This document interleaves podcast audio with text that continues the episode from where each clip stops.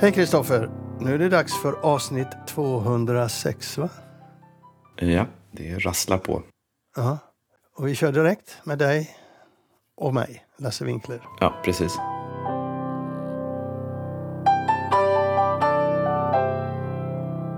Vi kanske ska säga det först innan vi börjar med ämnet då. Att vi kommer att ha del två av ditt samtal med Per Gedin.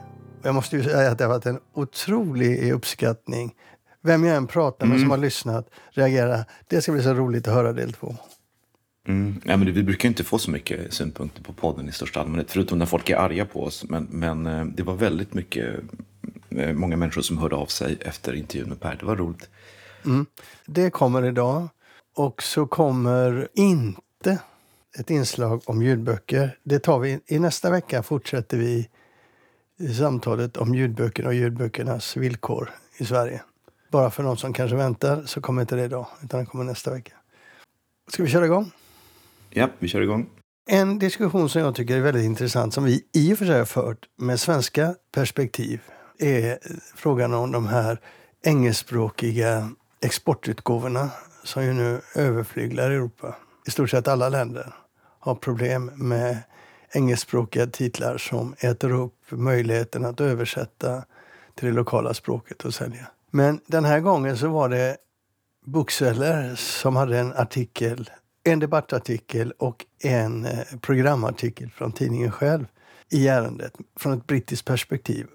Och sen kom det ytterligare en summering. Detta menar de var den stora frågan i Frankfurt när de pratade med agenter.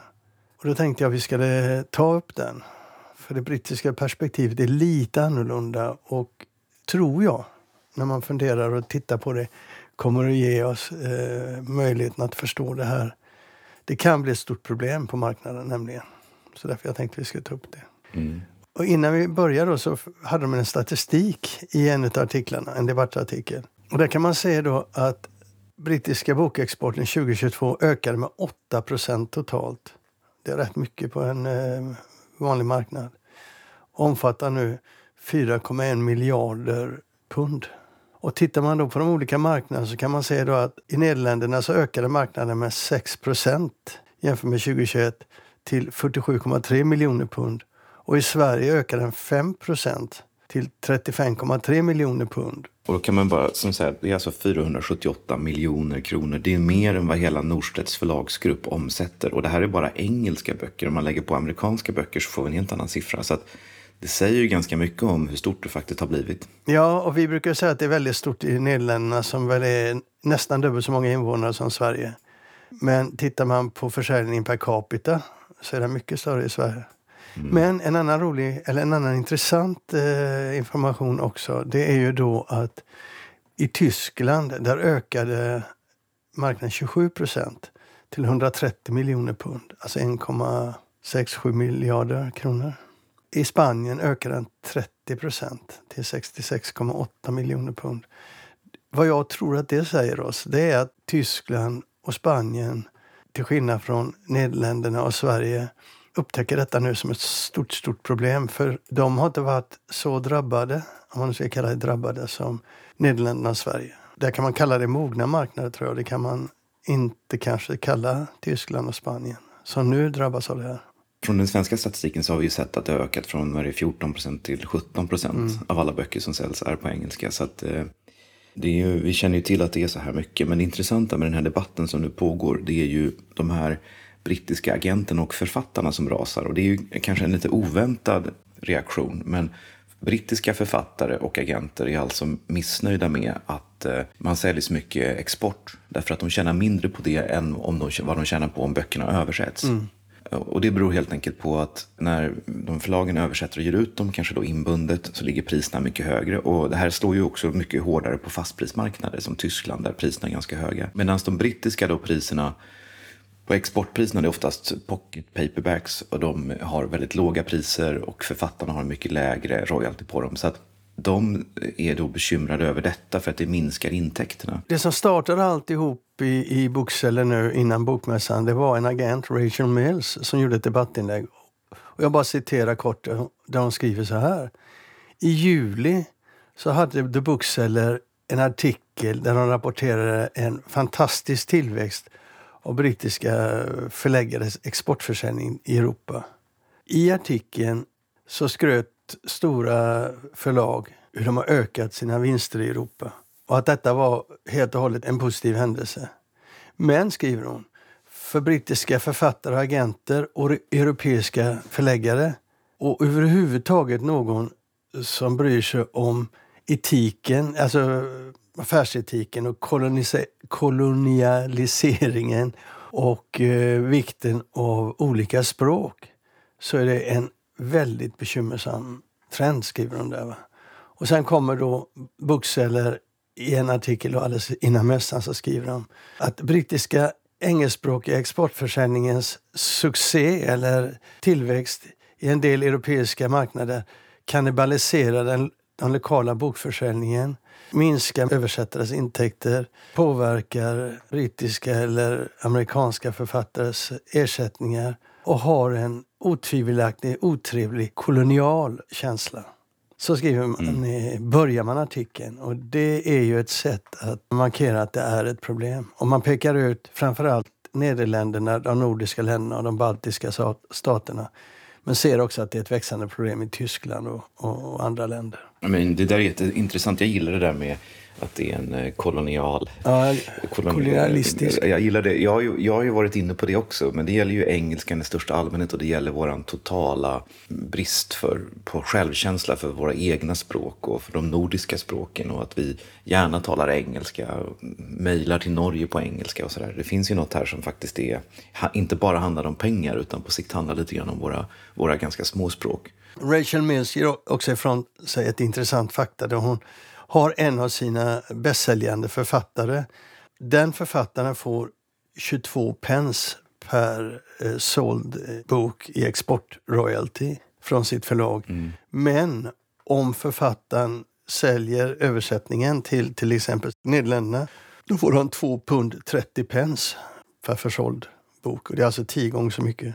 Ja, det är tio gånger så mycket. Men det finns ju en intressant aspekt också på det här om man vänder på det. för att hon menar på att man konkurrerar ut sig själv. Konsekvensen för förlagen blir ju att man ska inte helst ge ut överhuvudtaget engelska eller amerikanska böcker för att de, det, liksom, det går inte. Och det var några som sa här att de tittade på, jag tror det var ett nederländskt förlag som, eh, i Nederländerna kan man i stort sett inte ge ut young adult, alltså ungdomsböcker från engelska eller amerikanska för att alla läser det på originalspråket. Så de tittar på andra språkområden som franska, spanska, tyska. Och det där är ju något som vi också tittar väldigt mycket på. Att eh, kanske försöka minska det vi översätter från engelska. Jag har pratat med en del andra förläggare och, och det är samma känsla där. Och det, det påminner mig, jag vet, du var väl med då på den tiden när den amerikanska, eh, det gick till så att amerikanska förlag åkte till Frankfurt, sålde sig rättigheterna till alla andra, köpte ingenting och åkte hem. Men så mm. var de så dominerande så de började höja priserna och till slut blev det för mycket. Så plötsligt började europeiska förlag se sig om, finns det några andra böcker vi kan sälja? Det var ju då svenska författare mm. plötsligt kom ut och då exploderade ju den här eh, scenen där alla länder och alla länders författare kom in på marknaden och kunde sälja översättningar. Det kunde de ju inte innan. Mm. Jag tror att det här är en utveckling som kommer att eh, få stora konsekvenser. Den är svår att lösa. Jag ser ingen lösning. Du vet, till exempel TikTok-drivna försäljningar är ofta backlist och de kan man ju liksom inte göra då kan man inte säga så här, jag vill ha översättningen så jag kan ge ut en svensk bok samtidigt med den engelska. Det är ett sätt. Men det kommer ju inte att räcka särskilt långt. Nej. Och dessutom så kommer du få se, i, i fastprisländerna är det ju redan så, men du kommer kanske få se det även i friprisländerna, att engelskspråkiga böcker kommer få större utrymme i bokhandeln när det är så här. När bokhandeln fattar att wow, här har vi en marknad. Mm. Och det har vi ju sett i Sverige också, trots att vi inte har fast pris. Frågan är om det här finns en lösning eller om vi kommer få eh, stora konflikter framöver. Alltså den underliggande strukturella rörelsen är ju att folk vill läsa mer på engelska och att folk blir bättre på engelska. Och den kan man inte göra någonting åt. Men jag tror att förlagen kommer försöka hitta strategier för att inte förlora pengar. Och att, eh, ja, det är svårt att säga faktiskt vad det leder till, men, men helt klart kommer vi översätta mindre från engelska. De brittiska förlagen har ju inte förstått hur svårt översatt har blivit att sälja och de kanske inte heller förstår att det beror på att många läser det i original. Ja, nu förstår de ju det i alla fall, det tror jag, när debatten har börjat. Ja, men de har ju också varit väldigt eh, Och det finns också något kolonialt i det. De har varit och är fortfarande väldigt krävande vad gäller förskott, royaltystegar. De vill oftast ha högre royalty än vad svenska författare får och det, det går ju inte och det är ju djupt orättvist. Men du har ju börjat med eh, att gå andra vägen. Vad är tanken med det? Vi har några titlar på väg ut som ska ut på engelska. Vi har fem titlar som vi släpper på engelska före jul och sen så har vi fem titlar, eller ja, kanske tre, fyra titlar som kommer efter nyår och sen så ska vi, ja, vi ska fortsätta göra lite titlar på engelska. Varför? Det handlar ju helt enkelt om att vi, precis som de här holländska förlagen, fast vi jobbar mer internationellt, vi tänker, jag tänker mer internationellt, jag tänker mig inte att jag ska ta försäljning här i Sverige så mycket. Men, men på samma sätt som de holländska förlagen så vill vi, vi konstaterar att folk läser på engelska. Vi vill ha en del av den kakan. Du pratar ljud nu? Ja, jag pratar digitalt bara. Därför att den, den fysiska distributionen är för svår. Men vilken typ av eh, böcker ger ni ut på engelska? Dels är det några titlar av Toril Turup som är en norsk författare som har skrivit flera serier romaner som vi har gett ut med stor framgång i hela Norden. Vi har några titlar där i Inga Svartdal-serien. De kommer. Och sen så är det två stycken biografier som faktiskt ursprungligen är skrivna på engelska men vi har gett ut dem på svenska i svensk översättning. De har nämligen svensk koppling och den ena av dem bor i Sverige. Författarna heter Andrea James och eh, Cleo, nej, Cleo James och Andrea Hunter heter författarna. Så de ger vi ut och sen så har vi några fler biografier som har gått väldigt bra i Norden som vi gör på engelska. Min idé om vår marknad, det är inte USA och England, utan min idé är att de här böckerna ska vi försöka få snurr på i Norden och i Europa hos de som gärna läser på engelska. Intressant. Mm. Jag tror ju att vi kommer misslyckas, men jag tycker det är för spännande för att inte testa. Det här måste vi följa upp i podden och se hur det går. Mm. Mm. Jag tror att det är mycket svårare än vad jag tror. Det är ju så på streamingtjänsterna i, Sverige, i Norden då att 85 procent av konsumtionen sker av lokala upphovsmän. Och sen så, det vill säga lokala, liksom, det är finska författare i Finland på finska, svenska författare i Sverige på svenska och så vidare. Och sen så är det liksom lite översättningar. Men sen den del som man konsumerar på andra språk, det är ju nästan 95 procent engelska. Så tanken är ju att man ska försöka ta en liten bit av den kakan. Om det är möjligt och om den kakan är tillräckligt stor för att man ska kunna få lönsamhet i en sån utgivning, det vet inte jag ännu. Men du använder ett uttryck där som nu har börjat komma i svang, som många kanske inte har hört. Och det är serieförfattare, eller jag såg i Norge man kallar det för serieböcker. Serieromaner brukar vi säga. Vad står det för? Hos oss så är det nästan synonymt med norska så kallade långserier. Och det är ju något som i Norge har man haft det väldigt länge. Det är alltså eh, ofta historiska serier, släktkrönikor. Kan utspela sig på 1800-talet, 1900-talet. De är dramaturgiskt väldigt spännande. De är relativt sett ganska korta. Och de kan löpa på. Det kan vara tio delar. Det kan vara, vi har någon som är 33 delar. I Norge så var de här från början subskriptionsböcker, alltså böcker som man abonnerade på, ungefär som Harlekin eller någonting sånt man kunde då få dem liksom med posten. Det var väl Boknöje, förlaget Boknöje som gjorde sådana här saker men även Cappelen och många norska förlag har haft en sån här produktion av bokserier. Och det har ju visat sig att de här funkar väldigt bra i streaming. Folk som lyssnar på böcker älskar den här typen av långserier. Även om de inte är skrivna ursprungligen med tanke på streaming eller på ljudbok så funkar de väldigt bra som ljudbok. Men sen har det ju kommit många svenska författare som har skrivit också den här typen av böcker. Inte många författare, men det har förekommit. Men det är alltså det begreppet serieromaner? Ja. Det skulle ju kunna omfatta även deckarförfattare som ger ut flera böcker. Att det är serieförfattare, eller vad man ska kalla det. Jag, jag har i alla fall sett begreppet växa. Ja, eh, fast när, man, när vi använder det, jag vet ju inte hur, om det här har blivit en bransch där, men när vi använder det på Lind Company så syftar vi i första hand på historiska berättelser, ofta med romantiska inslag som sträcker sig över böcker och många serier, men som ändå hänger ihop. En deckarförfattare kan ju skriva också en serie och det kan ju absolut finnas sidohistorier och eh, dramaturgiska bågar som liksom löper mellan de enskilda intrigerna. Men här är det liksom intriger som fortsätter, så det är ändå en skillnad. Av de flesta liksom deckarserier kan ju läsas fristående. Om det, det är liksom ett fall som löses i en bok, men här liksom fortsätter berättelsen i flera Eh, liksom, det är som en lång berättelse uppdelad i många delar. Det finns inga krimförfattare som skriver så. Bra, då har vi fått den termen förklarad. Bra. Mm. Ska vi gå vidare? Ja. Du, vi har ju sagt att vi skulle försöka plocka upp frågor som vi har pratat om. Vad hände sen? Och I det här avsnittet börjar vi då med det. Och då har vi faktiskt två stycken. Du kommer ihåg den här tyska kulturchecken? 200 euro till alla 18-åringar att köpa kultur för. Mm, mm. Det tyckte vi båda var väldigt spännande. Och under bokmässan i Frankfurt så redovisade, jag tror det var den tyska kulturministern som redovisade hur det ser ut nu. Den har varit en succé, sa hon. 200 000 människor under 18 år har använt sin kulturcheck eller sitt kulturpass som då var på 200 euro. Och överlägset mest har den använts på böcker. Man har köpt mer än 260 000 böcker i en bokhandel sedan mitten av juni. Mer än 4 miljoner euro har spenderat. Det är imponerande. Mycket imponerande. Och sen har vi då en grej till. Det är ett samtal som jag hade med Fredrik Alfors på Trombone förlag när de hoppade av Adlibris tidigare i år. Och på bokmässan så knackade man på axeln och sa Hörde du? Och så gick vi och spelade in följande. Så här låter det. Det här är ett av de inslagen som vi kommer att ha där vi har en liten titel som säger Vad hände sen?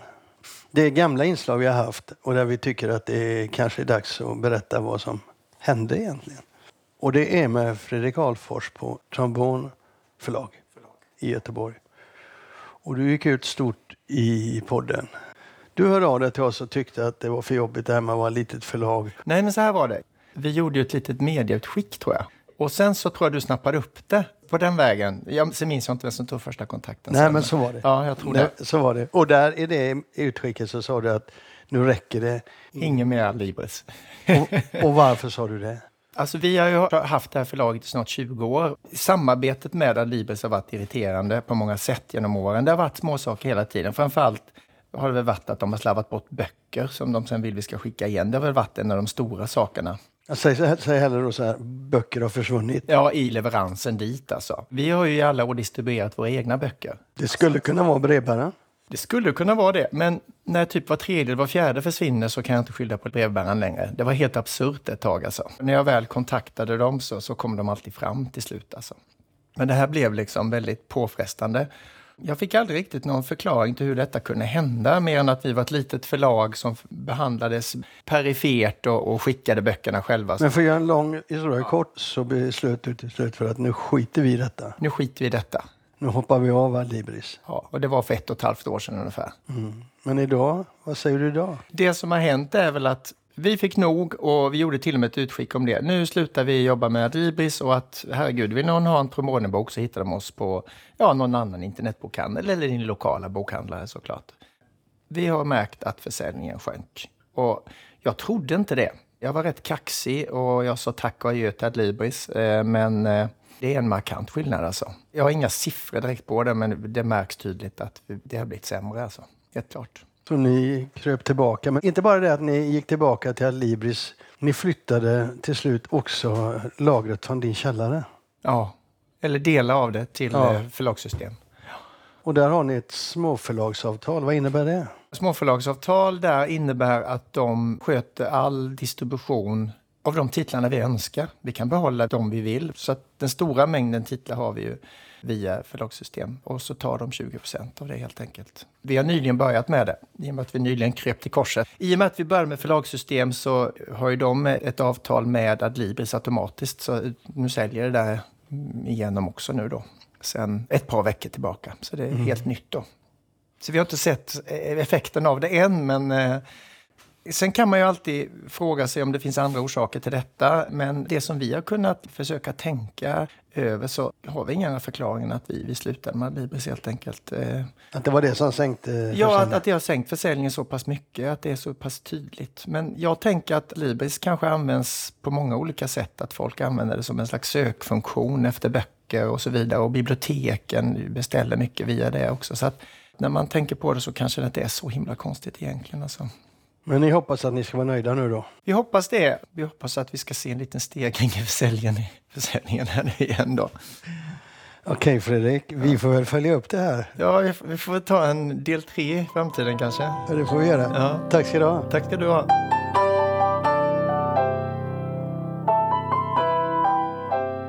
Och här följer då samtalet mellan dig, Kristoffer och Per Gerin. Är det något du vill tillägga nu så här efteråt?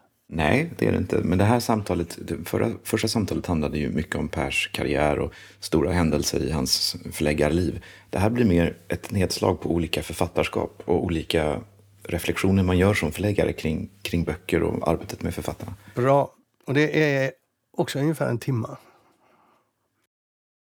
Nu sitter vi här igen, Pejrin. Välkommen Ja, till Förlagspodden.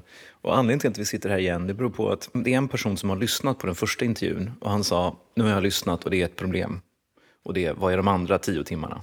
Jaha, det låter uppmuntrande. Ja, det var Lasse Winkler. Han var så entusiastisk. Han sa det här får ni faktiskt göra mer av. Så att nu sitter vi här igen och ska plocka upp väldigt mycket sånt som vi inte fick sagt i första intervjun. Och det tänker mig att det här kan bli lite roligare. Nu behöver vi inte gå efter några linjer utan nu kan vi bara plocka upp sånt som är kul. Ja, vi får se. Ja. Jag tänkte vi skulle prata också en, en hel del om författare, olika författare som du har jobbat med. För det är alltid spännande. Men jag tänkte börja med en sak som jag tror kommer från dig. För jag brukar alltid säga det och så, så refererar jag till att det är du som har sagt det. Och det är att som förläggare får man göra 49% fel så länge man gör 51% rätt. Och det känner jag igen. Vad menar du med det? Jag menar att jag alltid försöker förklara för de som inte är inne i branschen att förläggeri liknar ingenting annat. Du kan inte om du tillverkar skruvar göra 49% fel skruvar så att säga. Men när man ger ut böcker så är det ju ett äventyr. Varje enskild ny bok vet man ingenting om förrän den kommer ut på marknaden. Du läser manus, du tycker det är spännande, det här är någonting och lovande författare och så vidare. Eller du hittar någon översättningsroman som du tror är världssuccé. Men man vet ingenting, säljer den ett exemplar eller hundratusen exemplar så att säga. Och även den litterära kvaliteten kan man missbedöma eh, i sin entusiasm. Och därför menar jag att eh, vi gör fel så att säga. Om man nu ska tänka på både säga, litterära kvaliteter och eh, kommersiella framgångar. Men vi gör också väldigt mycket rätt. Mm. Alltså, vad jag tycker är så klokt med det där, ja, det är ju att det är en stor tröst att man får trampa fel. Och, men det också, i resonemanget ligger någonting att om man aldrig trampar fel kan man aldrig trampa rätt heller, för att man måste ta ut svängarna ibland. Helt sant, precis. Alltså. Och sagt, varje ny bok är ju ett experiment kan man säga. Ja. Man vet ingenting förrän... Och det är så viktigt att tänka sig det här att man kan vara hur entusiast som helst inom förlaget, medarbetaren, eventuella översättare, redaktörer. Men det ögonblicket det kommer på marknaden, recensenter och så vidare, då är det som att börja från början. Det är som Ja. ett nyfött barn. Det där att man kan överskatta de litterära kvaliteterna, det, det är intressant också för att i sin entusiasm, hur tänker du kring det? Ja, jag kan inte komma på något exempel så här på rak arm, men eh, man kan plötsligt bli besviken. Man tänkte den här boken, jag satsade så mycket på den, jag trodde så mycket på den, men den var kanske inte så märkvärdig. Nej, Men det säger man inte till någon. nej. Det finns en annan läxa, jag vet inte om jag har talat om det förut, men eh, med Chaplin, minns du om vi har talat om det? Det har vi inte gjort. det här, när Chaplin gav ut sina memoarer någon gång på 50-talet, tror jag det var, eh, 60-talet. eh, Det var en världssensation, för han var ändå en doldis på något underligt sätt. Man visste ingenting vem mannen bakom den här komiska mustaschen var. Nej. Och all världens förläggare slogs om det. Det var alla stora drakar som fick den. Bonniers i Sverige naturligtvis. Och Gyldendal i Danmark som var det stora förlaget. Och det var en stor försäljningsframgång i alla länder utom i Danmark. Och då försökte jag ta reda på det. var så underligt. Det är samma bok och hela världen funkar. Alla vet vem Chaplin är. Det visade sig att förläggaren tyckte inte om boken. Nej. Och han sa, ja men vi är så stora, vi måste ge ut Chaplin ändå, fast jag tycker det är skit egentligen. Och det där spred sig inom förlaget. Så då sa man inom förlaget, ja den här Chaplin, det är nog ingen vidare.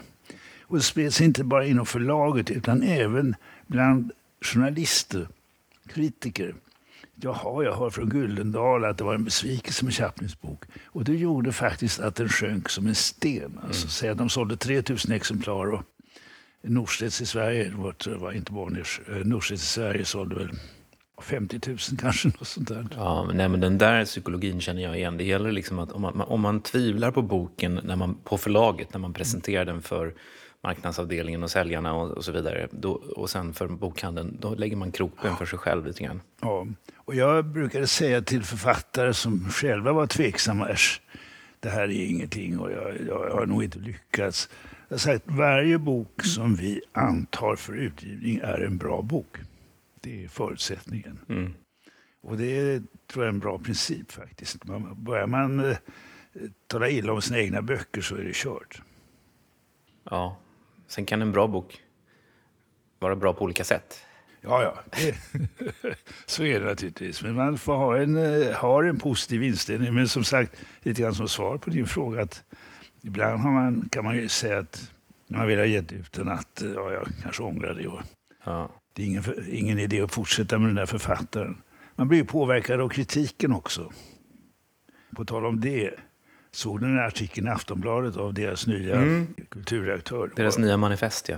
det var ju upprörande faktiskt. Det, det var, ja, jag blev alldeles ifrån mig att någon hade mag att skriva något sånt. Att nu ska man inte recensera smala böcker. Jag menar, vad ska man då göra? Det är, nej, det ska vara science fiction. Alltså, det mest populistiska och opportunistiska man kan tänka sig.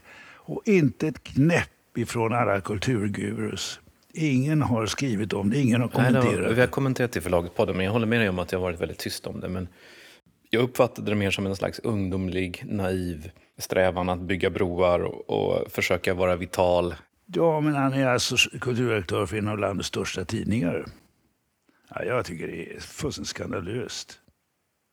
Det ifrågasätter ju hela den eh, ambitiösa delen av förläggeriet, så att säga, den litterära delen. Ja, om man ska lyfta fram böcker utifrån andra principer än nyhetsvärde och litterärt värde så blir det ju svårt tror jag. För kultursidan tappar ju i angelägenhet. Men jag tänkte, vi går tillbaka till de här 49 procenten fel. För det är ju väldigt roligt med fel. Och man gör ju väldigt många gånger fel. Kan du, kan du komma på något fel som du vill dela med lyssnarna? Man kan ju göra rätt fast man gör, man, man gör fel också. Jag har nog förträngt Du har kanske refuserat någonting som du ångrar att du refuserade? Ja, det har jag gjort. Oh ja. Oh ja. Det, om vi ska ta på den vägen. Jag håller ju på med brev till förlaget. Bland alla underbara brev jag fått så är det ett som lät så här ungefär. Jag är en 70-årig gymnasist och tycker om att skriva vers. Och här är det nu prov på vad jag håller på med. Det skulle vara väldigt roligt om ni ville titta på det, kanske ge ut det. Vänliga hälsningar Kristina Lugn. Oj. Och jag skrev ju tillbaka till henne faktiskt eh, och sa att ja, du är säkert mycket lovande men kom igen så småningom. Och likadant eh, annan. Ja, ibland har jag lite för mycket ambitioner om mina debutanters vägnar så att säga. Hon heter hon Boja av Gännäs kom till mig. Hennes pappa var tryckare och vi tryckte böcker där. Och jag var mycket smickrad när hon kom med ett manus och sa att eh, att eh, min pappa säger du ska gå till vad som vitsant med min bok. Och hon var ju förfaren eh, författare redan då. Hon hade skrivit en hel del för tv. Mm. Rederiet tror jag. Vad sa du? Rederiet, hon jag tror hon skrev Ja, det manus. kan hända. Ja, just det. Så att hon, eh, det var ju rutinerat skrivet och det var, det var en sån här roman om kvinnor som eh, lite Sex and the City kan man säga över det hela. Mm. Och jag tyckte den var ganska förfärlig egentligen. Men den var väldigt eh, kommersiell på många sätt och det har jag absolut inte någonting emot. Men jag anade en talang hos henne. Och då sa jag till henne, det här är ju bra i och för sig, men ska du inte försöka gå ett steg vidare? Du har ju verkligen en litterär framtid i dig. Hon blev urförbannad, tog manus och gick till Norstedt som gav ut den utan att ändra en rad på boken. Och det blev en stor framgång också. Men hon blev aldrig en, den här författaren som jag tänkte hon skulle kunna bli. Och där tar jag på mig ansvaret fullständigt. Jag menar, det har inte jag med att göra faktiskt. Nej, Utan eh, det var hennes nivå. men det är svårt också att veta vad som är författarens nivå eller röst eller, och vad man kan hur mycket man kan knuffa. Därför att många författare har ju en jag brukar säga, fast det är förenklat och fel, men jag brukar säga att många författare skriver samma bok om och om, om igen med vissa variationer. Och det gör ingenting så länge det är samma bok. Mm. Eller så länge det är bra, så att säga. Men, Nej, läsarna brukar gilla det. Läsarna brukar gilla det, men det är väldigt svårt att få en författare att helt byta stil eller byta... Ja. Jo, då, jag gjorde något liknande med Torbjörn Flykt. Eh, samma sak. Norstedts hade glädje av honom också. Och han var ju på en högre litterär nivå kan man säga. Men eh, det var ändå något grå, eh, gråaktigt över det hela. Som jag, där sa jag bara kom igen, det här är lovande, jag vill gärna ge ut det men mm. jobba lite mer med manuset. Och ibland, väldigt ofta, har författarna tyckt det var bra när jag sagt det. Men eh, han tyckte inte det var bra och det var hans rätt. Och därmed förlorade jag en bra författare. Ja. Idag upplever jag att författarna är ännu mer känsliga för den typen av kritik. Just debutskedet därför att Idag så är det en mycket större konkurrens mellan förlagen och de skickar mm. ut sina manus till åtta förlag samtidigt på mejl. Mm. Ja, ja. Så att säger man, säger man så det här är bra men, då har man nästan alltid tappat. Ja, nej, så, så var det inte på den tiden. Nej. Du kan få ett tredje exempel. det, det var verkligen orutinerat av mig kan man säga. Att jag var god vän. Vi, förr i världen så förläggare reste ju hela tiden och man byggde upp ett nätverk. Jag vet inte jag tror inte det är så idag, bland annat på grund av alla agenter, så är det större avstånd till författarna och de andra förläggarna. Men eh, det gjorde jag i varje fall och en av mina vänner hade ett manus av någon som heter Salman Rushdie och sa det där är nog någonting, jag borde titta på det. Så skickade de mig manuset. Mm. Och så läste jag de första hundra sidorna och tyckte de var väldigt tråkiga. Jag minns han, hjälten där speglade sig i en sjö och speglade sin stora näsa. Och efter hundra sidor så tänkte jag, nej, skrev till henne att eh, skicka tillbaka manuset. Det var ju fortfarande maskinskrivet. Det är ingenting för mig. Och sen började ryktet gå här, ett nytt författarskap. Jag hörde i Frankfurt och mina kollegor hade trevligt nog inte hört talas om det i Sverige. Så jag sa, kan jag inte få manus en gång till?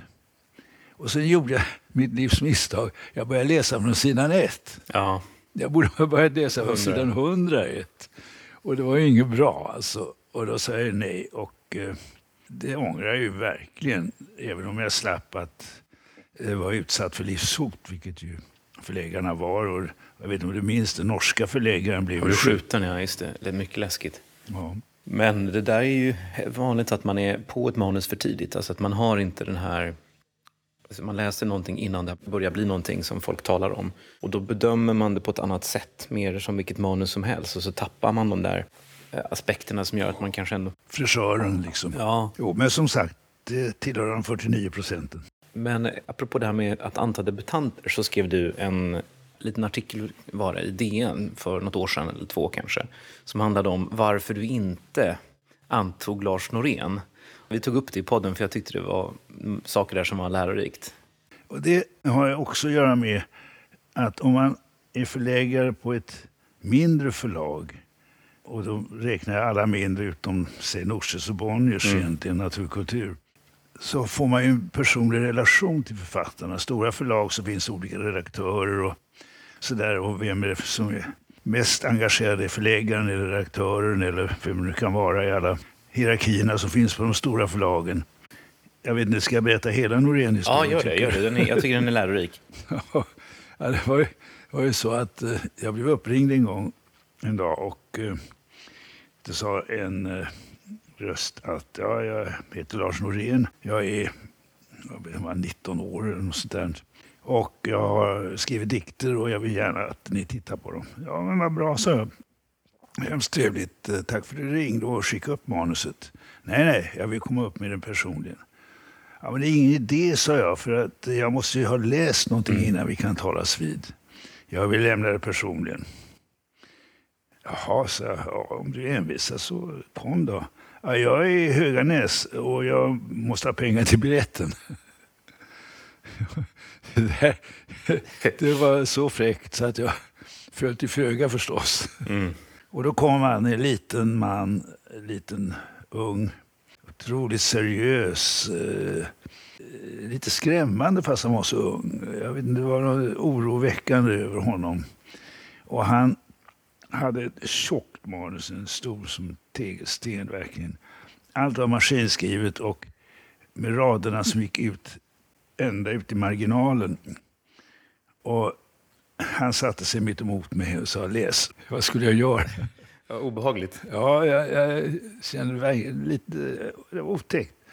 Och så började jag läsa och det var ändå värre att läsa för att eh, det var oerhört starka dikter, men oerhört obehagliga dikter också. Med just kniven i strupen och eh, rinnande eh, ögon. Och, ja, det var alltså too much, tyckte jag i alla fall. Och jag tänkte att det här är en begåvad författare och det här är ingenting som jag hittar på efteråt. Utan jag tänkte det, han kommer gå långt men jag vill inte ge ut honom. Alltså jag, vi kommer aldrig kunna få en bra relation. Och eh, jag var till och med lite rädd att han skulle vara handgripligen ge sig på mig. jag vet inte vad det, vad det var. Tala om dålig kemi ja. alltså. Så att jag eh, tog mig ut i mitt rum. han var kvar och jag gick ut i korridoren. Och så eh, sa jag till honom att det här är väldigt begåvat. Och, eh, det blir säkert bra, men jag tror inte det är något för mig. Därmed skildes vi och han gick över till Bonniers och som sa självfallet ja. Och det var alltså Lars Norén som mm. blev en av våra stora författare. Ja. Och då skrev jag om det vid hans död. Det var en sorts runa, eh, kan man väl säga. Att det är inte alltid att det passar helt enkelt. Om man som förläggare så ska man hellre låta författaren hitta rätt förläggare än att eh, ha en personligen dålig relation fast man förstår att det är väldigt bra litteratur.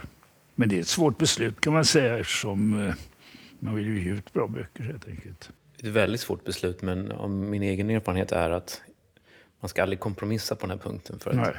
Synnerhet inte om det, är en, om det är en författare som verkligen vill ha den där kontakten. För den kommer, den kommer tära på, på, på den gemensamma relationen. Ja, och sen tror jag dessutom att förläggarens roll ska inte underskattas. Att författarens utveckling kan påverkas negativt av en förläggare som inte riktigt till 100 procent eh, går in för mm. manuskripter och det, det han skriver. Det är väldigt få som skulle våga skriva en sån text. Det var väldigt roligt att läsa den. ja. den, den var, många känner nog igen sig i det där, men väldigt få skulle våga erkänna det. När vi talade tidigare om alla de här författarna som du dels träffade i barndomshemmet och sen också hos din mamma och, och sen på förlaget så var det ju idel kända namn. Men finns det några som är så, idag är helt bortglömda som du skulle vilja lyfta fram som ändå var viktiga för förlaget? Ja, jag vet inte riktigt vilka som är bortglömda. Av de, jag, av de jag träffade eh, det var ju de stora, eh, stora författarna. För det var de som uppsökte min mamma för att hon var då litterär agent och skulle placera deras mm. böcker i utlandet. Jag tänkte mer på författare som, som du gav ut på VV. Vad jag är ute efter är väl lite grann... Alltså det, det, finns ju, alla förlag har ju böcker som säljer fast ingen känner till att de säljer. Ja. Alltså sådana där böcker som är, de säljer kanske i bokklubbar eller de säljer på Ullared eller de säljer, de får inga recensioner. Alltså sådana där böcker som förlagen behöver och som är viktiga. Och författare som verkligen är viktiga för förlagen men som får väldigt lite, som är lite i skymundan sådär. Hade ni några sådana, eller några sådana utgivningslinjer? Det här hänger ihop med min syn på författare. Mm. Att varje författare som vi gav ut var en betydande författare så att säga. Så att jag kan, jag menar, det var många som inte sålde bra, ja, självfallet. Men eh, jag har just kommit i kontakt med, när jag går igenom mina gamla brev här. Jag har skrivit till en debutant, ja du har fått 30 recensioner. En debutant alltså. Otroligt mycket. Det var en sån liten värld på mm. den tiden. Allting uppmärksammades och det kom inte ut fler böcker. Mm. Eh, än att de recenserades, alltså till och med debutanter.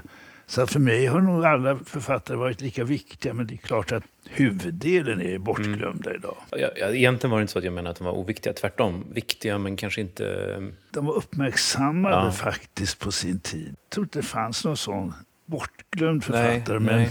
men um, en författare som um, idag är lite bortglömd, även om det har skrivits honom nyligen, det är Jerzy Golovanjuk. Och han och du hade ett samarbete som började med att han lär ha sagt Herregud, måste jag ha dig som förläggare? Jag har alltid avskytt dig. När jag var hemma hos din mor var du alltid där och pratade oupphörligen medan det var ju jag som skulle vara huvudpersonen. Ja, det, det var bra minne. Så var det alltså. Jo, han, han, han avskydde mig absolut och sa det också. Hela, hela, under hela er tid tillsammans? eller? Nej, I början? utan, nej, vi fick en väldigt fin relation. Eh, Jag var ödmjuk, verkligen, och eh, jag förstod honom. Mm. Jag, menar, jag var en framfusig tonåring och besserwisser som jag ser mig idag. För jag var, läste ju väldigt mycket och ja, jag tyckte jag kunde allt om litteratur och sådär.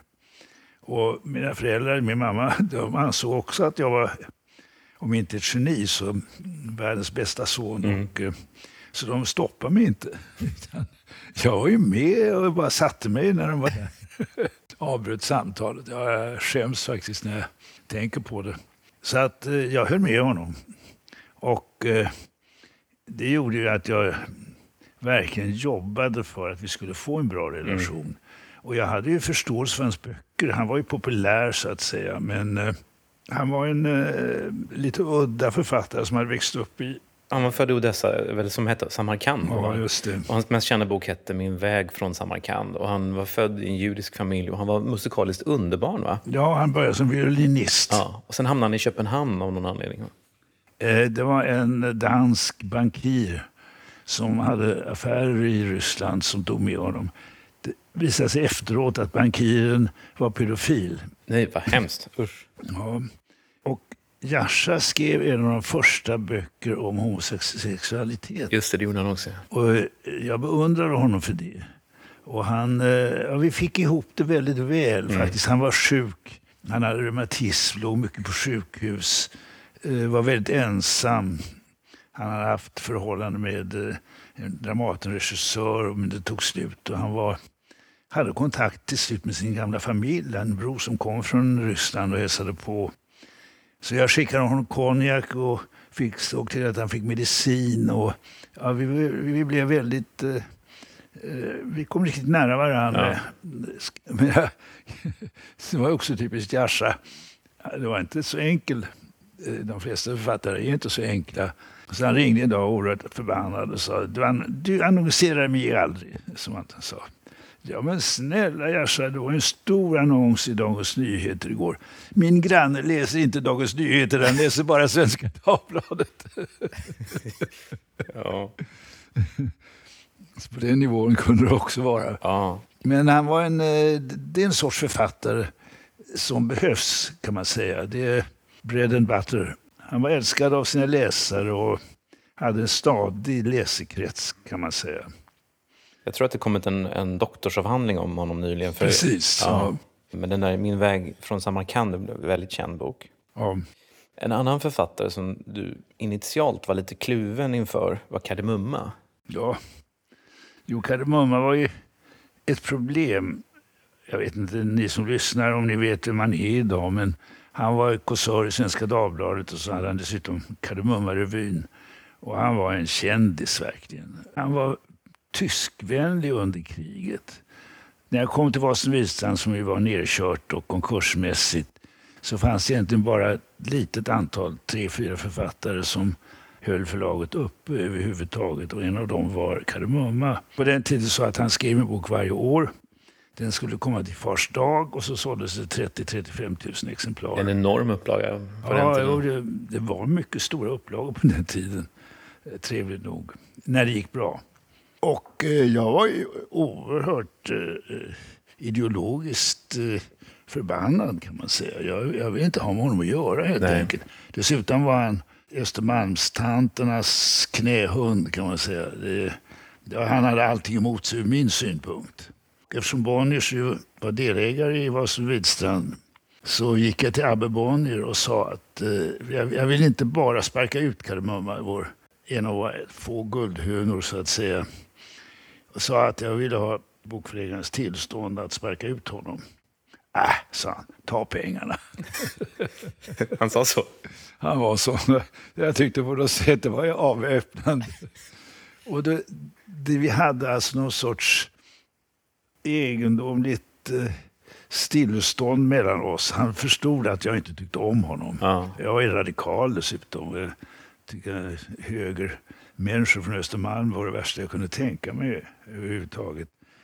Samma sak upprepade sig de första tio åren. Han kom in på förlaget eh, i februari och så sa han att eh, nu vill jag ha kontrakt. Jag vill ha 20 000 i förskott för det går till skatten. Och så kommer jag leverera manuskript och så ska boken ut i Farsta. Adjö. Han satte sig aldrig ner, han stod upp också. Han, stod, han satte sig aldrig och han la aldrig bort titlarna med mig. Men så småningom skrev han BB, vilket betyder bäste bror. Mm. Och jag tänkte jag måste ju normalisera det här. Så jag försökte bjuda honom på lunch. Han vägrade. Jag fick aldrig någon annan kontakt med honom än när han stående deklarerade. Men även där hände det saker under de 30 åren vi hade med honom att göra. Och det var att hans böcker gick sämre och sämre. Han var en typiskt eh, förkrigsfigur egentligen. Mm. Och han själv blev radikalare och radikalare. Han hade en son som var ganska radikal. Hasse Z, eller Karl Z? Karl. Karl Z, som också var Grönköpings Veckoblads redaktör, tror jag. Jaha, där ser man. Väldigt sympatisk och sagt sig att han var inte kommunist, men han var i alla fall vänsterliberal. Och han påverkade sin pappa. Så att vi kom närmare varann utan att det syntes på ytan, mm. kan man säga. Men så småningom så gick hans böcker sämre och sämre och från 30 000 så gick de ner till 3 000. Och jag kände att jag har en skyldighet att ge ut honom. Vi har haft sån glädje av honom under dessa år. Så även om det nu är en ren förlust att ge ut böckerna så ta mig tusan, eh, jag är skyldig honom det. Och han själv hade en självironi som var avväpnande också för att han brukade sitta och signera. Och det var kö förr i världen. Mm. Nu kunde han sitta på NK med 30 böcker framför sig och inte en enda människa. Och då satt han tappert och skrev i dem. Och då sa han en dag, ja jag vet att det är svårare att få tag på en osignerad bok av Kardemumma än en signerad. och jag tyckte han bar nedgången på ett bra sätt faktiskt. Men det är ju en fin berättelse om hur man kan ändå hitta en arbetsgemenskap trots att det skaver. Ja, ja och, det, det finns ju det. Det är så underbart att vara förläggare. Man får ju insyn i mänskliga ja. karaktärer, mäns, människors inre. Och, eh, man blir människovän snarare än tvärtom faktiskt. En eh, författare som du hade lite svårt att kommunicera med var Väinö Linna, den finska författaren som fick Nobelpriset ja. för okänd soldat. Han, han, kom upp på förlaget för att hämta ett förskott men det visade sig att han kunde inget annat språk än finska. Nej, det var ett sorglustigt möte. Vi satt mitt emot varandra i 30 minuter och sa egentligen ingenting. Nej. Och han hade med sig någon som översatte lite grann. Men jag var stor beundrare av honom. Han var ju verkligen nära Nobelpris. Eh, stor författare verkligen. Men ja, jag kunde inte säga någonting. Så det finns inte mycket mer att tillägga. Nej, nej jag, förstår, jag förstår. Jag har hört en historia om när Arto Passelinna den finska författaren ja. som skrev humoristiska romaner med ett stråk av svärta i. Väldigt bra författare. Han skulle åka till Frankfurtmässan och prata inför en internationell publik men han kunde inget annat än finska heller så han ylade som en varg. I dina memoarer så skriver du att den författare som du kanske beundrade mest var Jan Fridegård. Ja, det är svårt att säga, men han var en sån... Han bottnade i sig själv kan man säga. Han hade haft ett otroligt svårt liv som författare. Alltså. Dels var han ju statarson och statare på den tiden, de var alltså livegna. Mm. Det enda frihet de hade det var att söka nya jobb. De kunde flytta. Men de fick betalt i natura, de fick alltså inga pengar ens. Han berättade då om sin barndom att de flyttade i stort sett varje år. För hans pappa var en störst gubbe, ladugårdsförman. Så att ingen kunde sätta sig på honom, men de levde alltså i den fattigdom. Och då berättar Jan, och han har skrivit om det också, hur han började skriva själv. Det fanns egentligen bara, jag kommer inte ihåg, men det fanns en sån här kringresande försäljare hade lurat på pappan sån här skinnband som Jan då läste. Och så började han skriva och så cyklade han runt till tidningar försökte eh, sälja dikter. Det var en eh, ganska bra eh, utkomst för särskilt arbetsförfattare att eh, sälja dikter och tidningarna tog in dem. Mm. 25 kronor fick de, eller 15 kronor eller något sånt där. Så småningom så debuterade han. Och eh, det var en väldigt realistisk roman. Jag tror att det fanns en våldtäkt i den. Något sånt där. Och den fick en enormt uselt mottagande som av alla, inklusive tidningen Socialdemokraten som kanske gick i spetsen för att säga att det här är vidrigt och det är, sånt språk använder man inte. Och, och sen när jag träffade då Jan, då hade han ju blivit en av Sveriges mest lästa författare. Och han kom visserligen ut på Vasaloppsvisan, men hans stora försäljning var genom FIBs folkböcker som såldes på arbetsplatser och sådär. Och då sa han det att jag aldrig fått en bra recension. Jaså? Nej, sa han, för att varje bok jag skrivit har jämförts med min debut. Och de har alltid sagt att den här boken är inte lika bra som debuten. Och att bära det stoiskt, det, det tycker jag var beundransvärt verkligen. Och jag kan berätta om honom, han var ju spiritualist. Och eh, då han, hade han skrivit några böcker förut om det där och under vår tid, de sista tio åren han levde, så skrev han en sån bok och sa han, jag förstår att du inte vill ge ut den, sa han. Utan, eh, det, det var Torntuppen va? Ja. Och det var väldigt fint sagt om honom. Nu tror jag jag gav ut den ändå för mm. att eh, ja, jag tyckte om honom, jag tyckte om hans böcker. Men det som hände, och det kan jag berätta om andra författare också. Eh, han var oerhört fäst vid sin fru. Och hans fru dog. Sex månader senare var han död själv. Oj, ja. Och han hade inte något som helst tecken på sjukdom eller någonting. Och det har jag upplevt med två andra författare också. Men jag var ju med och begravde honom. Och vi var i en kyrka i närheten i Uppland. Och det var ett kyrkfönster i, bakom altaret i absiden. Ett långsmalt högt kyrkfönster som och det var en absolut molnfri dag. När prästen sa Jan Fridegård så blev det mörkt i kyrkan. Och det var ett moln som förmörkade kyrkan. Och jag, jag började tro på Torntuppen. Alltså jag tyckte det var, det var Jan som hälsade. Alltså. Jag, jag blev verkligen gripen av det där. Mm. Ateist och otroende som jag är. Jo, jag skulle veta det att Josef Heller, som jag blev nära vän med, han dog på samma sätt. Men det var inte så att hans fru dog, utan han hade skrivit sin sista bok. Han hade ingenting att leva för. Han dog, låg i sängen, somnade och vaknade aldrig mera.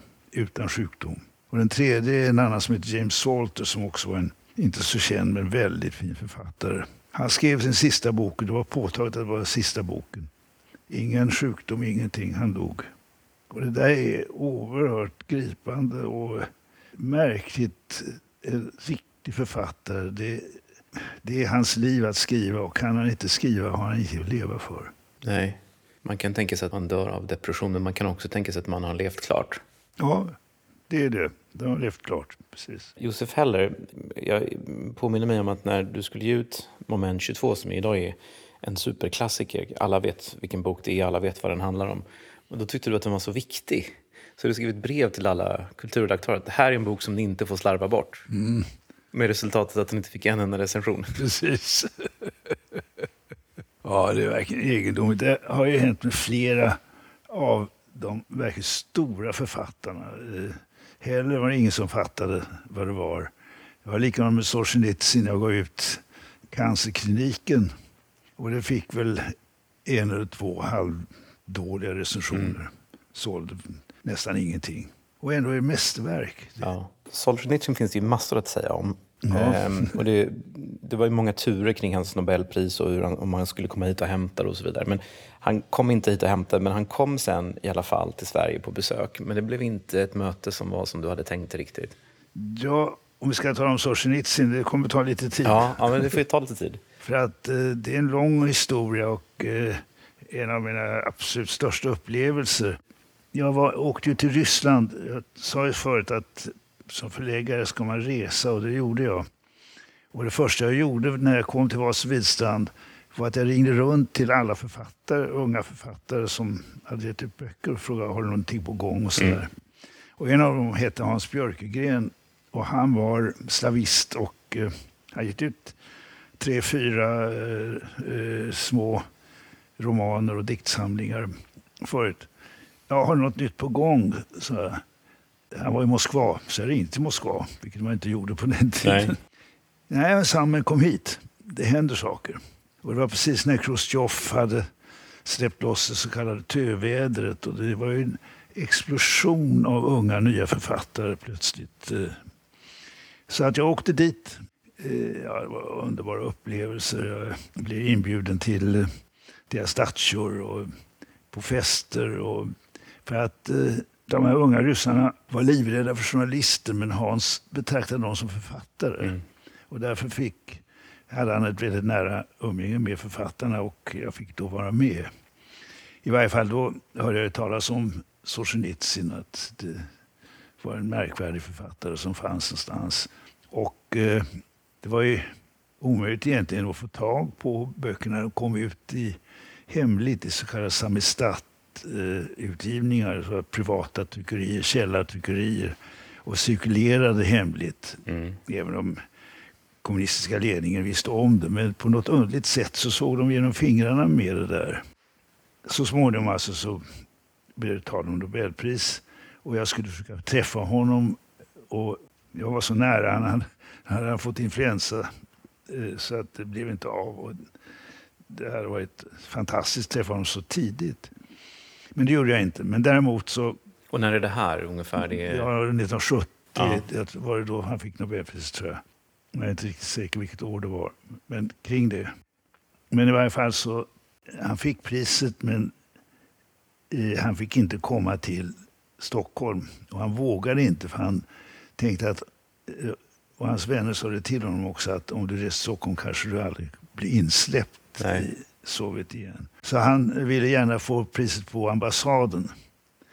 Och då så sa eh, Gunnar Jarring som var ambassadör det var ett gäng alltså svenska byråkrater av värsta sort som eh, blev inblandade i det där. Så ja, men det kan eh, stöta oss med regeringen här. Även Olof Palme blev väl inblandad? Ja, vänta ska du få höra.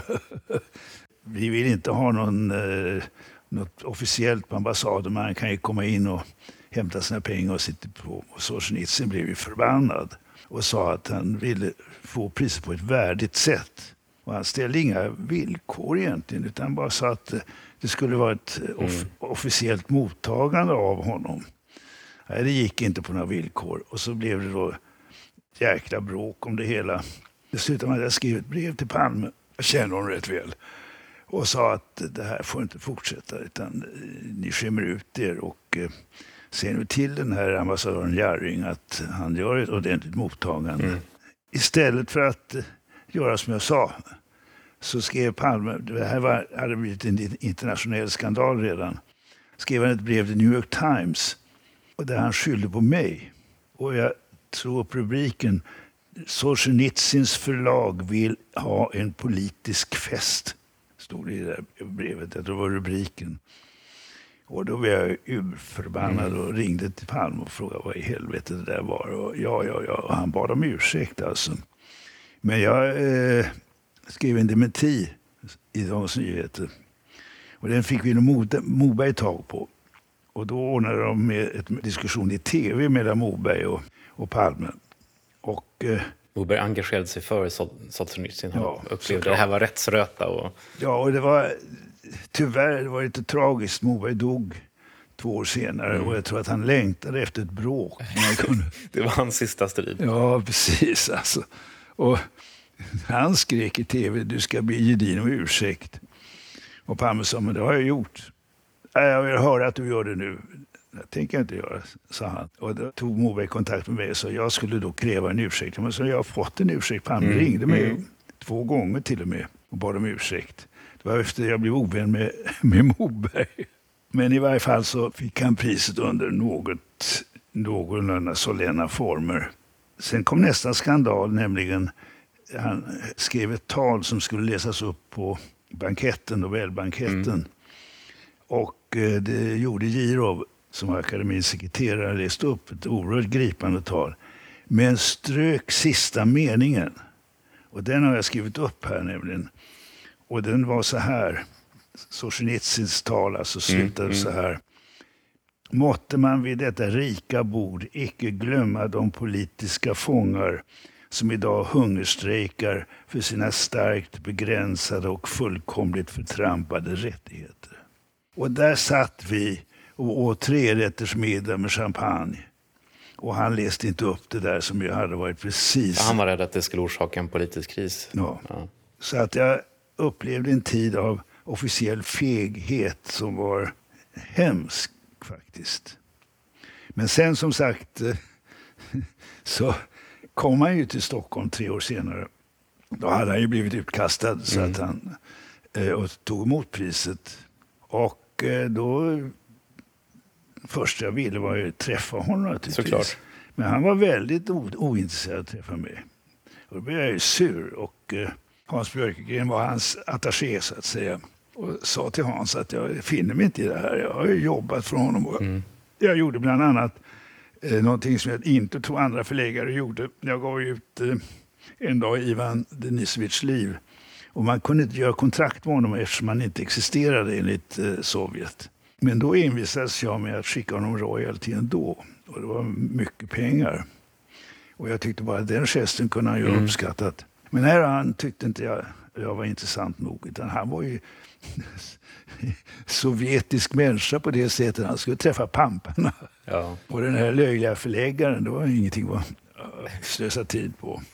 I varje fall så det slutade med att han i sin nåd sa att han skulle kunna ge mig en timme av sin, sin tid. Okej okay, då, tänkte jag. Här blir ingen middag, ingen, ingenting sånt. Annars med ryssarna, då satt man ju hela natten och drack vodka och hade trevligt mm, med mm. dem. Men han var inte sån. Han var officiell på något underligt sätt. Och han kom då, en kortege med tre svarta bilar, både villa då, upp på vår grusplan framför huset och steg ut en herrman verkligen. Man förstår att han hade aristokratiskt påbrå, spetsbyxor och eh, stövlar. Och så sa han, ja, eh, jag har en timme på mig. Kan vi gå in i ett arbetsrum och tala affärer? Ja, men så jag har dukat fram te här. Mm. Rysk te alltså. Det brukar vara en stor tillställning, bara det. Ja, ja, min fru kan dricka te med er fru, sa han. Och till och med sparkade ut vår stackars hund som inte fick vara med. Så var han och jag, Hans Björkegren då, som tolken. Man talar lite tyska. Då höll han en föreläsning för mig på 20 minuter om hur det var och att eh, han var nöjd med att ha blivit utgiven. Och eh, eh dessutom sa han, ja, det är ju så här att eh, ni kapitalister, ni tar ju alla våra pengar. Och han var så homo sovjeticus. Eh, eh, han, och jag förstod plötsligt att han hade aldrig varit ute i verkliga livet. Nej. Han blev inkallad när han var 20-21 år. Och sen satt han i fångläger. Och sen satt han eh, i exil eh, undangömd. Han hade aldrig levt ett vanligt liv överhuvudtaget. Och dessutom förstod han sig inte på vad en bokhandlare var. Han sa, ja bokhandlarna de tar 40 procent av mina pengar. och ni tar resten. Nu har ni talat i 20 minuter, här Solzjenitsyn. Nu ska vi få tala i 20 minuter till er. Jag är ju rätt sur alltså. Jag har ändå gjort insatser från honom. Jag är nästan först i världen med att översätta. Manuset kom ju... Jag var ju god vän med Feltrinelli, den italienska kommunistiska bokförläggaren som var stenrik. Ja, sprängdes. Och, precis. Och, eh, han hade smugglat ut manuset Eh, och mamma var ju hans agent dessutom. Så att, eh, Jaha. För det var han som gav ut Dr. Cigar? Ja, ja. Så att så berättade jag för honom att en bokhandlare, han betalar löner, han betalar hyra. De här 40 procenten som du tror att han stoppar i fickan, det gör han mm. inte alls. Utan han kanske får en eller två procent över av det hela.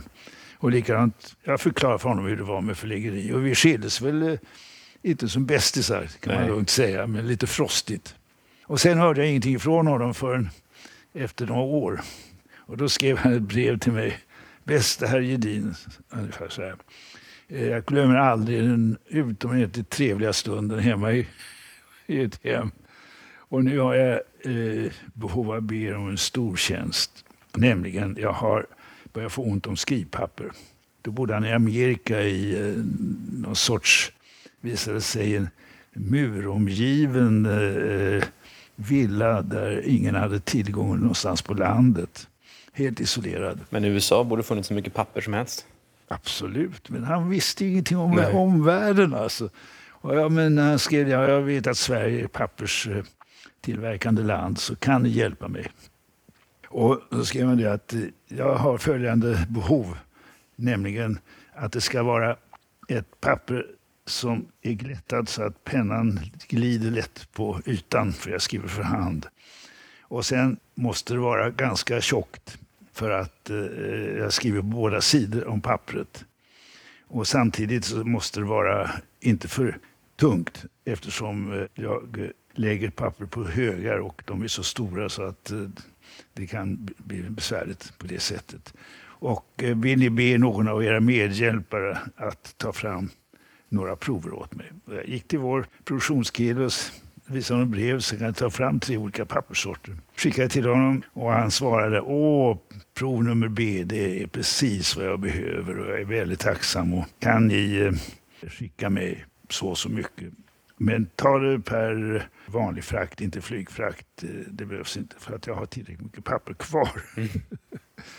och jag skrev tillbaka att Eh, jag skickar dubbelt så mycket som ni har eh, bett om och det går med flyg och det är en gåva från förlaget. Och jag trodde länge att han aldrig hade svarat, men nu hittade jag hans svarsbrev som var väldigt förtjusande. Han sa att, tackade väldigt mycket och sa nu när jag skriver, varje gång jag skriver så tänker jag på er.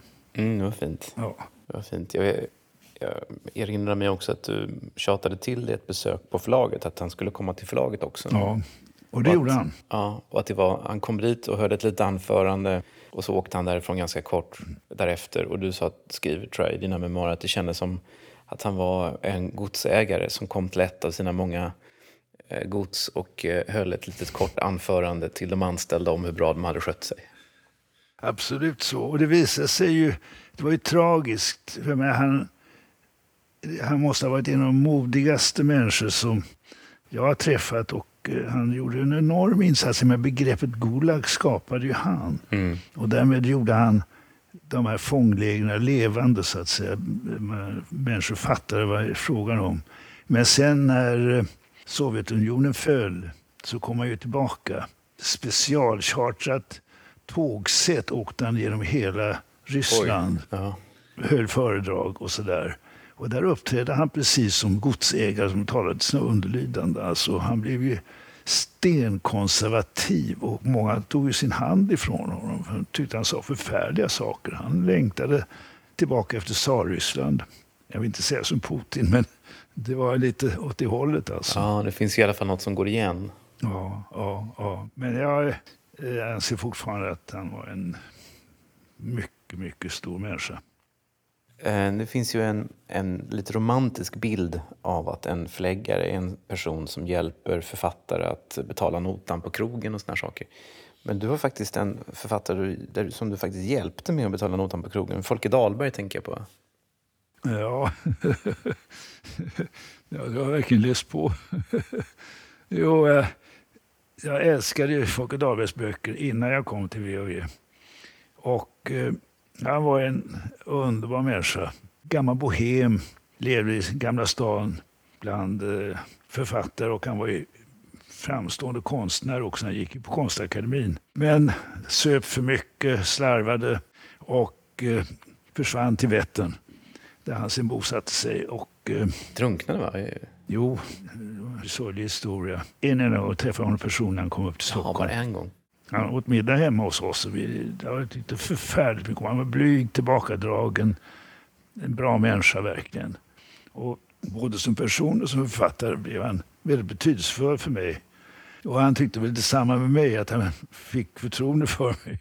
Och jag hjälpte honom i olika knipor för att eh, han hade aldrig några pengar och han gick fortfarande på krogen. Inte, eh, jag tror inte han eh, drack för mycket men eh, eh han blev skyldig pengar. En gång så sent på kvällen så ringde en telefon. Så, det där är Folke. Ja, hej Folke, hur är det? Ja, jag är på Stadshuskällaren här i Karlsborg. Och, eh, ja, jag har inte pengar att betala, men eh, du skulle ju skicka ett förskott på 200 kronor. Eh, kan du inte tala med fröken Greta? Släpar han stackars servitris till telefonen. Så pinsamt. Ja. Ja. Och jag sa, ja men jag är förläggare och det är alldeles riktigt, han ska få pengar imorgon så att det var inte orolig. Men eh, det jag faktiskt letade efter det var ett enda konstverk av honom. Han gjorde väldigt mycket teckningar och etsningar. Han hade ingenting. Hans fru, Kristina, hon hade ingenting heller. Utan han betalade med, sina, med sin konst hela tiden på de olika krogar där han satt. Sen tyckte jag om hans böcker Ja. Gång på gång. Idag har han blivit lite av en kultförfattare. Ja, ja. ja han, var, han var en sån... Ja, det är så roligt med de här författarna. Alltså man, eh, man får ju någon sorts eh, extra liv genom dem. Det är dags för oss att runda av, men jag tänkte att det finns en person som dyker upp här i dina memoarer som inte är, inte är författare, men som jag tänkte vi bara skulle prata lite om, för du tycker ju så hemskt illa om honom. Och jag tänker på ett visst hovrättsråd. Och anledningen till att jag tycker han är väldigt intressant är för att vi har talat om herrarna Bonnier, herrarna Tor, Åke och Kaj och Gerhard och vi har talat om doktor Svanström och doktor Svensson. Men hovrättsrådet, han känns ju som en riktig 1800-talsmänniska. Och han var ju chef länge på Norstedts och jag tänker förstås på Bengt Lassen. Ja, det var- Norstedts hade ju en tradition på den tiden eh, att det skulle vara en jurist som skulle vara chef för förlaget, vilket var en bisarr idé. Men genom att de gav ut lagboken eh, plus nästan all eh, akademisk eh, undervisningslitteratur i juridik så var det väl någon sorts kommersiell tanke bakom det också. Och denne Lassen alltså, han var 2,10 lång. Det gav ju honom ett enormt övertag från början. Så när man pratar med honom så tittar han ju ner på en. Mm. Dessutom talade han gärna latin. Och ja, vi tyckte rejält illa om varandra. Och han var ordförande i Bokförläggarföreningen när jag kom in där. Och jag kom ju från Uppsala och eh, det akademiska livet och vi eh, var bra på föreningsliv och kunde alla stadgar och eh, var småbyråkrater på något underligt sätt också. Så att jag mopsade mig på de där sammanträdena och eh, sa emot och bad att få ordet. Och han kallade mig för gossen Ruda. Ja, då tyckte jag var lustigt efter att ha blivit oerhört upprörd för att jag var medlem i Bokförläggarföreningen. Jag Ja. var bokförläggare. Och gossen Ruda, om lyssnarna inte vet vem det är, så är det busen i Grönköping. Och I hans ögon var det en ren förolämpning. Alltså. Att den där lilla uppstickaren ska inte bråka. Men eh, då upptäckte jag att styrelsen bestod bara av herrar av det slaget. Ryttmästare Wickman från SLT. Och det var alltså inte ens förläggare utan Nej. tryckare och andra. Och alla var såna här malliga, uppstoppade byråkrater. De satt år ut och år in och det, ordföranden växlade mellan Bonniers och Norstedts. Och Så är det fortfarande. Nästan, ja. Naturkultur kan ibland Och då tog jag reda på hur den där styrelsen var sammansatt. Det visade sig att de utsåg sig själva. Och då räckte jag upp handen på ett möte och sa, har ni ingen valnämnd här? och Lasse blev alldeles grön i ansiktet. Så gossen Ruda ska inte yttra sig. Det ska jag visst göra. Och jag tycker vi ska ha en omröstning om vi ska ha valnämnd eller inte. Och då röstades det fram en valnämnd. Alltså. Så småningom blev han pensionerad. Och eh, jag vet inte, jag, jag vill inte säga att jag tyckte synd om honom för det var verkligen omvända roller. Men han var lite patetisk eh, genom att han inte visste vilken värld han levde i. Och då hade vi, vilket var typiskt var som Widstrand, i våra gömmor 50 exemplar, ett obrutet paket av Carl Larsson, en etsning av Carl Larsson, numrerad 1 till 50, av Karlfeldt som var eh, akademins ständiga sekreterare. Jag tänkte jag ska ge honom en avskedspresent. Så jag lät rama in en sån där och så eh, frågade om jag fick hälsa på honom. Och jag gav honom den där och tackade. Han fick tårar i ögonen. Alltså, det var så gripande hur denna stora, mäktiga man var reducerad till ingenting när han inte hade en, en uppgift så att säga Nej. klä, kläda sig i. Jag tror att det var den sista juristen som de hade som chef på Norstedts. Ja, det var det. det, var det. Och han var, men han var länge där, jag tror att 20 år. Ja, hela... Ja. När vi är inne på Förläggarföreningen, bara lite kort. Jag vet att du har berättat för mig när du kom dit hur, för, hur chockad du var över att på ett av dina första möten så skulle Förläggarföreningens styrelse ta ställning till huruvida bokhandeln i Båstad, tror jag det var, eller Mm. sånt, skulle överlåtas på dottern, för man ansåg att det var misskött. Men dottern tyckte man inte hade rätt utbildning, så hon skulle skickas på bokhandlarskolan i Borås. Och sen, efter ett år, skulle man ta upp det för prövning Mm. igen. Jo, det var ett första jag blev invald i styrelsen. Det blev man ju om man mopsade sig tillräckligt mycket faktiskt. Så det var positivt. Och eh, då lyssnade jag och hörde det där till min häpnad. Jag hade inte inte riktigt klart för mig vad kommissionssystemet innebär. Nej. Det betydde alltså ett 1800-talssystem ifrån Tyskland egentligen. Att bokhandlaren var representant för förläggaren. Och kommissionären som han var, han ägde inte sitt lager utan det ägde förläggaren. Och det gjorde ju att bokhandlaren behövde inte satsa ett öre pengar. Nej. Men samtidigt var han alltså fullständigt i händerna. Och det var bok, Bokförläggarföreningen som bestämde vem som skulle vara kommissionär. Och därigenom var det så att de blev ju monopolister. Just det. Det fanns ju ingen fri konkurrens på något sätt alltså. Så bokhandlarna gillar ju det där. Men som sagt, då satt de där och avgjorde en familjs öde på ett sammanträde. Det var, jag tror det inte var möjligt alltså. För då sa de så här att eh, ja, men den där ägaren, Westman hette han, eller vad det var. Han sitter ju bara och sover bakom disken. Och då så var det en annan som sa, ja men det är dottern som sköter bokhandeln och så vidare. Som sa, då skulle hon skickas iväg ett år. Men vem skulle sköta bokhandeln då? Och det var Adam Helms, en av de få vettiga personerna där som är en kund bokhandels, bokhandeln, som sa det att det kan inte göra på det här viset. Och från den dagen blev jag anhängare av fria priser. alltså. Just det. Mm. Det var, det var helt otroligt att komma in. Det var ju bra att komma utifrån eh, utan erfarenhet från branschen på det sättet. De andra var så tillvana att, att det skulle vara på det viset. Och som ju kommit fram i andra sammanhang så var ju Bokförläggarföreningen fullständigt mot fria priser. Bokhandlarna de vill inte förlora sitt monopol, de var också mot Nej. fria priser. Och författarna var mot fria priser för då skulle deras eh, böcker dumpas. Och de skulle inte få lika mycket betalt i royalty. Just de där argumenten används ju idag för att vi ska återinföra fasta Ja. priser. Ja. Man säger att vi ska titta på Norge och, som ett gott exempel. Ja, de är inte kloka alltså. Det är fria priser. Det var ju så att det var en stor kris på 70-talet. Hela branschen räddades av de fria priserna. Och ingen var mot fria priser. Redan året efter de var införda så var alla entusiastiska. Inte minst bokhandeln. På vilket sätt räddades branschen? Genom att det var fria priser, alltså det blev fri konkurrens helt enkelt. Det är plötsligt en vanlig kapitalistisk marknad och inte en sorts sovjetisk eh, reglering som, som det faktiskt var. Alltså. Det var ju fullständigt... Jag menar, det upphöll ju under armarna en massa inkompetenta bokhandlare som inte var duktiga på sitt jobb. Men i och med att de var ensamma på sin plats eh, så var det ingen som kunde eh, konkurrera med dem. Nej. Jag tror att det är dags att avrunda där med Bengt Lassen och de fria priserna. Är det någonting som du vill lägga till Per? Nej, nu har vi pratat Ja. en hel timme. Nu har vi pratat en timme till. Tack återigen för att du var med i Förlagspodden. Ja, trevligt.